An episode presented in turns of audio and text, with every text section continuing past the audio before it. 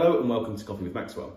This episode is about going beyond Arabica to look at other species of coffee, uh, really triggered by the success of Eugenioides at the World Barista Championships, but also conversations around climate change and the potential of other species as a specialty uh, cut profile to rival Arabica.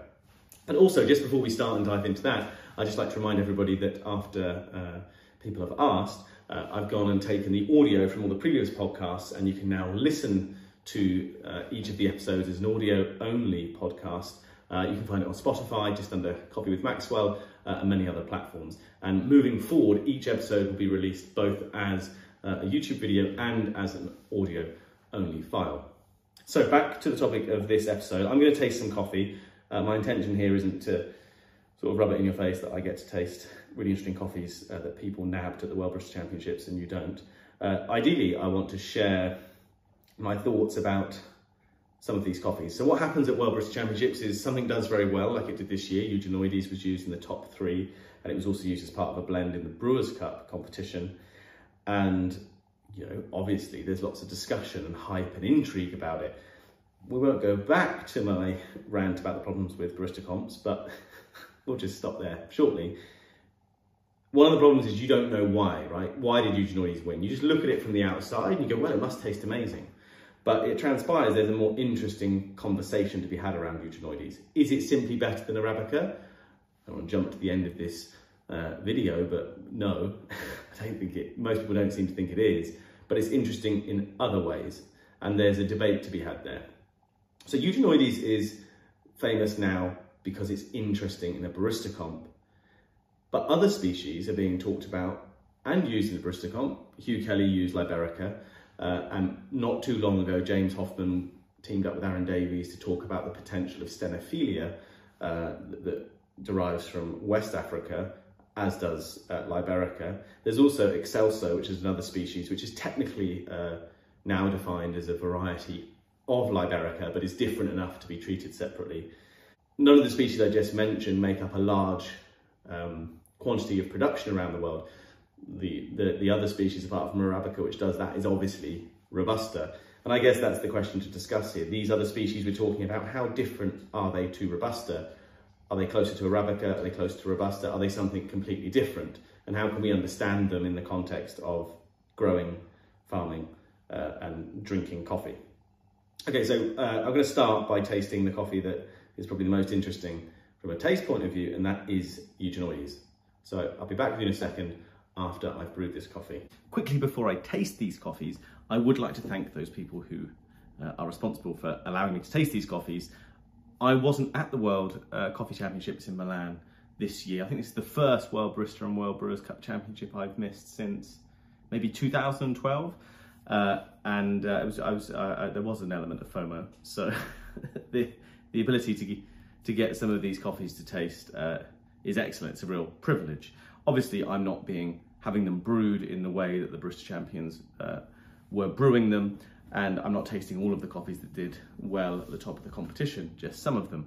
But I would like to thank uh, the people who, who were able to get these samples to me. So Dale Harris, uh, Matt Winton, Dan Fellows, and Tom Ballerin. I, I, really, really appreciate it. Thank you very much for uh, doing that. It's really, really kind. So before I brew some Eugenioides, I'm going to uh, smell the Eugenioides. It's very, very strange. It's kind of confusing. It smells a bit like a, almost like a rice dessert of some kind. There's a sweetness. There's some strange sort of savoury, organic sort of notes. It does smell sweet, which is what everyone says about Eugenioides, that the sweetness. I'm not sure we want is fake sweetness though, is it? I think bitterness often gets a hard rap in coffee because a bad coffee can be overly bitter and a bad specialty coffee can be overly acidic. But actually, we want acidity, bitterness, sweetness. It all adds to the complexity. So it's interesting to have something that's just overwhelmingly sweet. But it's definitely not just that. There's something unique about it, which I think people are finding hard to describe, and it's leaving people divided. Uh, but I'm going to brew it now. Okay, so I've brewed a lungo. Uh, well, I like lungos, but also I don't have a lot of any of these coffees. So I don't have a. Uh, it feels like a pretty fail-safe way to brew it.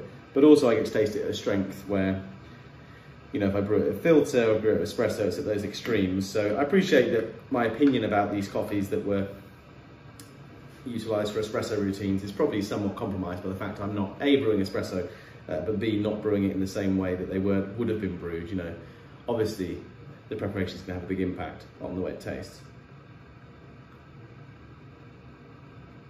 That is weird. I still get the white rice thing for me, this um, fake sweetener.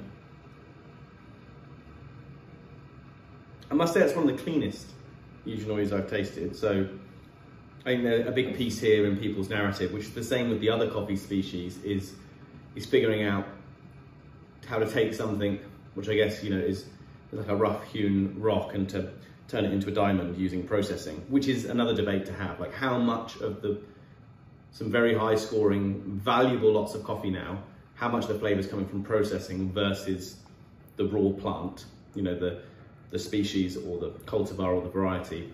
I think actually Josh Tarlow, who I chat to about a few of these things, thinks that processing can actually do more to help with climate change than the species themselves. It's very unusual. It's definitely, I think there's quite a lot going in coffee now with these flavour characteristics that are very new, very different, and they're exciting because they're different. But the question is, once you've drank a lot of them, how will you feel about them if you had them all the time or in a month's time or there's some there are a few there's quite a lot in there to like quite perfumed, quite a lot of acidity and fruit, more acidity than when I first had it. When I first ever had it, it had a, hardly any acidity. So I think the acidity is coming from the processing. But there's also some bits that I don't really like. Maybe,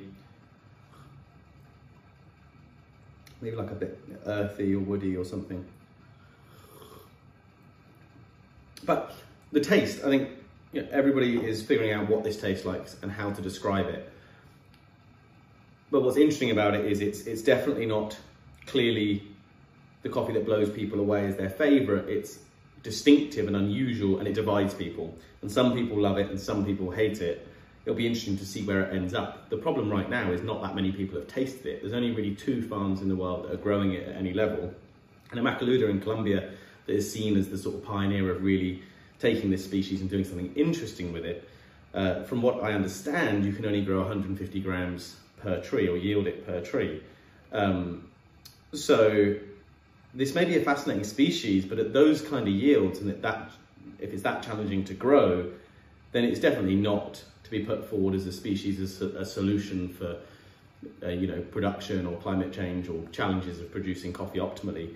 It, it really is destined to be a super exotic, unusual coffee, potentially. But um, I can't say I know enough about propagating it uh, for what potential it could have, but it appears that, that, that it's destined to be super unique. Um, so that is Eugenioides, which these are my opinions about why it does so well in Barista Comps. I think it's extremely hard as a judge to taste a ton of high quality acidic coffees brewed at high concentration. And very quickly, what was a positive after several cups and palate saturation becomes a negative. So it's really, really difficult. I think when we do when we do tastings and cuppings here at Colonna, filter, you know, you still get saturated at filter strength, 1% strength, but you can taste a lot more before you get saturated. With espresso, you can't taste a lot. What we do is go to 1.5 times strength because I think when you cup coffee at filter strength, um, if it's an espresso roast, depends how you feel about omni roasting or not, but it's not representative to me of how it tastes at high concentration. So what I do with our espresso roasts is I go around at filter strength and go, oh, they just taste a bit flat. Um, but then when we do them at 1.5 times strength, it's enough strength for the acidity to like get strong enough for me to think about how it will translate as espresso without making 50 espressos and then just being blown by the third or fourth. Anyway, back to the barista comps and judging. Sweetness is definitely something which a lot of high quality Arabica espresso struggles with. Uh, and partly there's a perception thing there about saturation, like I just said. So I think you come along with something that has this amount of sweetness uh, and body. The body's interesting. It it lasts on your tongue, so it doesn't have that astringency that a lot of the Arabica can have, which clears, you know, leaves your mouth a bit dry. It leaves your mouth kind of salivating and coated. So you know, maybe Eugenioides does particularly well in an espresso comp again with all those other acidic coffees, then it's a bit of breath of fresh air when you're oversaturated. But when you stick it in a normal environment on a cupping table, or just brewing it and giving it to friends and colleagues, um, it doesn't do as well in those contexts. But time, time, time will tell. Now, I want to stop here on coffee competitions for a second, just to question about how well something does in a coffee competition. It's really interesting, right? For many, many years, when I got into coffee competitions, especially the barista championships, the espresso championships, were really behind where the coffee industry was at. So the coffee industry was doing all these things, weighing ground shots, uh, brewing single origin espresso. There was a time when it was like, you don't make single origin espresso, right? And uh, Gesha, for example, floral aromatic high scoring coffees. And it took a long while for the coffee competition to catch up actually to the trends of what you were seeing in the global coffee industry in terms of what was representing, you know, high quality espresso preparation and beverages. And so I think, you know, 2000, was it 2016 that the first Gesha won? I think it was. I mean, interestingly, comparing to Eugenioides, 2015 was interesting because that was uh, an unusual variety, obviously Sudan Rume, uh, which Sasha presented. But really, what, where I'm going with this is saying this is an interesting example in that it feels like one of the more rare occasions where the competition is presenting and rewarding something before a lot of people have tasted it. I mean, in terms of things like preparation techniques, it's always been good for those kind of trends. You know, people using a certain grinder, which you're not allowed to do anymore, separate point um, before other people or preparing coffee in an unusual way, those trends have always started at the comp. But the trend of like a, a cultivar or spe- species that no one's ever tasted doing extremely well, that's not happened that often. And I think really that's the question here is what's the impact of Eugenioides wider, not just Eugenioides, but the other species that were showcased or the other cultivars that were showcased at the World Championship this year outside of that coffee competition? Where will we see them in the world day to day? Where will they end up being positioned and what impact will they have? Now let's move on to a couple of other species. So Liberica has been around for a long time. Different sources say it accounts for somewhere between 2 and 6% of global coffee production, whereas the majority of production is made up of Arabica and Robusta, also heavily debated about, you know, people say the sort of 70, 30, 70% Arabica, you know, uh, people question whether those numbers are accurate or not, but they are dominant for sure. Robusta is not seen in the, the greatest light. Uh, it, it's assumed and categorized as being of a lower quality, higher caffeine content, but pretty disease resistant, um, high yielding, grown at lower altitudes. Interestingly, it appears that Liberica is more disease resistant than both Arabica or Robusta. Uh, and I think it was first propagated commercially uh, in the Philippines. But there are signs that it, it also ultimately can uh, be decimated by disease ultimately.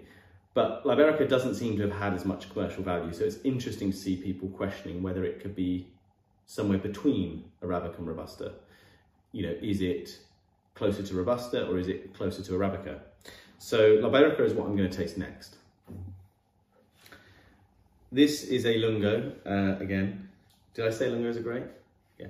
Um, this is, uh, I, I don't actually have that much information about these, these coffees. Um, I've had a few different samples. I know this is Liberica. Um, so the first thing that hit me is how crazy it smells. It doesn't smell as sweet as the Eugenioides at all. It's kind of, I get like a musk, almost like a like an aftershave. Smell, so it's, it is aromatic for sure. It smells smells strong if I was going to describe it in basic terms. So uh, let's see how it tastes. It's like it's weird. It's like perfumey but woody. Wow, I mean, so much less sweetness than the Eugenioides. Not a lot of acidity.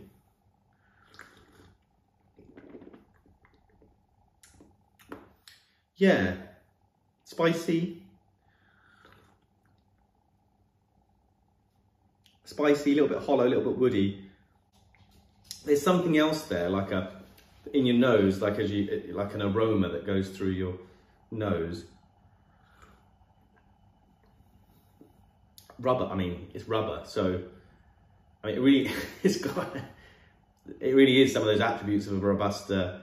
I think it's better than a Robusta, at least, um, you know, experimental Robustas have been put, I've had more been put in front of me. And I remember there was a time when people said, well, actually, you know, Robustas treated well can be great. And I am open-minded to that. I still feel like I'm yet to have a coffee that proves that to me. Now, the best Robustas I've had lack the negatives. They lack that sort of battery acid note, the rubber, the harshness, the sort of dank sock notes. They are just very like dark cocoa, buttered toast, um, and almost like a different beverage. In, in the same way that Eugenioides is just so different, it's almost like, like trying to reclassify.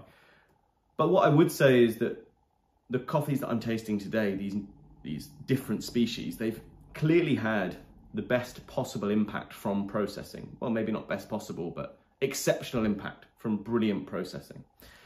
And this is somewhere I think is a bit of a new horizon for coffee, which is how much flavour is process, how much is the other aspects of terroir, so the, the variety or the cultivar and the environment. Wine is famous for saying that if one element dominates, there's less value there. But to be fair to these species I'm tasting, they don't just taste like process at all. They taste characterful, they're different. But what I'm saying is I think the Robustas that I've tasted haven't had access to that same quality of processing. So I don't know how much they could be improved. This is somewhere between the two. There's something perfumed about it, like purple or blue, which I presume is coming from the experimental process. Um, so this is really interesting. It's definitely more characterful than uncharacterful Arabica. This one is, I think I prefer Eugenioides to Liberica for sure. Liberica, this definitely feels like there's some real negatives there against some real positives that are fighting for each other. But still super interesting and maybe really the lesson this year is the, the power of processing to really lead the flavour of a cup of coffee. Do you want to taste it, Joshua? Joshua's here with me. Uh, wants to catch me using the long cupping spoon. How weird is that? Ooh. No, you don't like it? It's not for me. Well, how would you describe it? It's got a sourness. Is it a bit sour compared to? There's, there's a lot less sweetness. Yeah, yeah. There's more bitterness for sure, but it is quite aromatic, right? It's not offensive, but it, it just doesn't feel enjoyable to drink a lot of. Mm-hmm. It lacks the sweetness.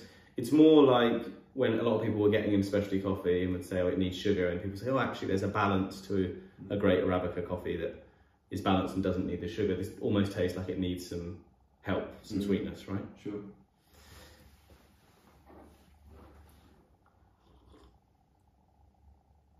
There's a taste though in both the Eugenioides and this that I think is process. A weird perfumed. Do you get that? Similarities for sure. There's some similarities. Yeah.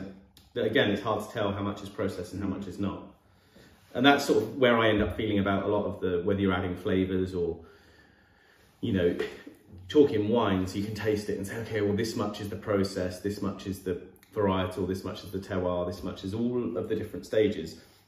And I think that's what we're having is we're just having an explosion of experimental processing. And I think it will settle down. There'll clearly be processes that people prefer. I've heard people say that an anaerobic process can add a point to all the coffees they're growing. So why not, why not make it anaerobic? Um, but yeah, let's come back to species. I think Liberica is interesting because it's been proven it can be grown commercially, can be disease resistant, achieve high yields. And if processing can start to bring some more balance, some more acidity, some more specialty qualities to it, that's very interesting.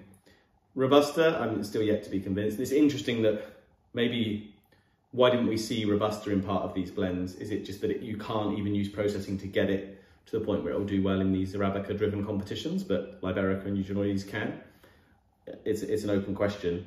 I also recently tasted, uh, which I cover in a different video, uh, a lot of sort of Catimor hybrids that had utilised processing, you know, to sort of overcome some of what those negative flavours or less desired flavours uh, were historically.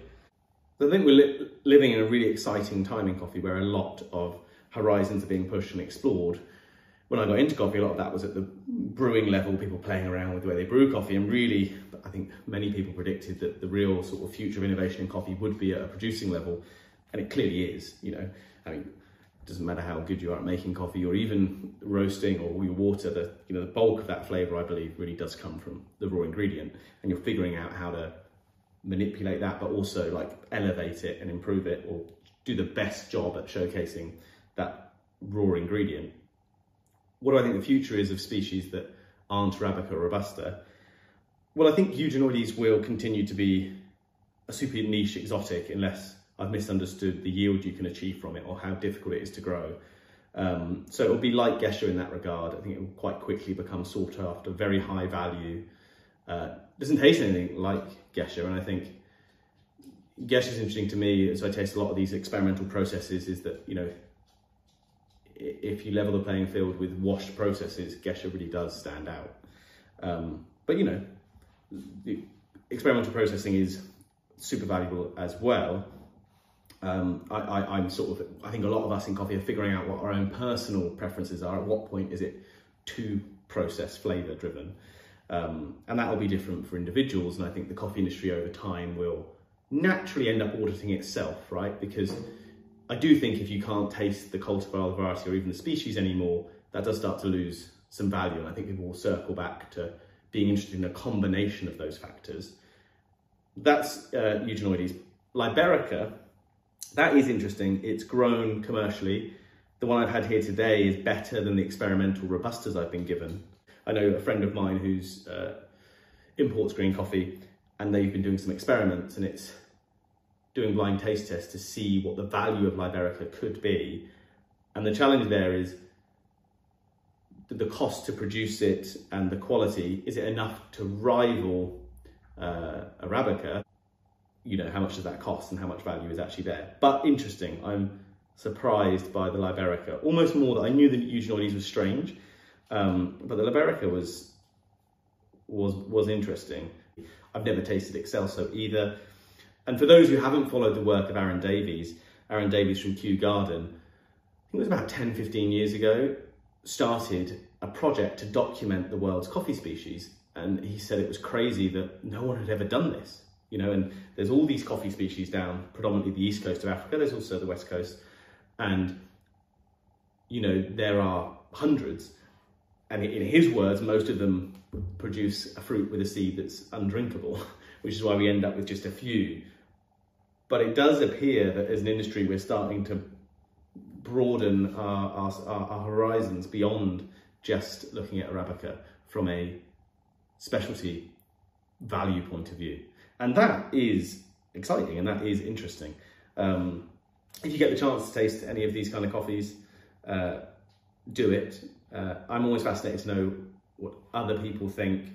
I think when you get into coffee and you've you learn your own tastes and what your preferences are, and then you match those against the industry, and they're not always the same. But generally, the coffee industry is quite aligned on Arabica, pretty much. I mean, some people hate Gesha, I don't know how, what's wrong with them. Uh, but this one's interesting, some of these, because it's you're putting something into the into the den of people and going, what do you all think of this? And it's it's fascinating to watch how people react. You know, it is true at the end of the day what people say. Coffee's super subjective different people like different things. It's up to the individuals. But what's fascinating is to watch what becomes a trend and what, as a community, generally becomes considered as high and low quality, right?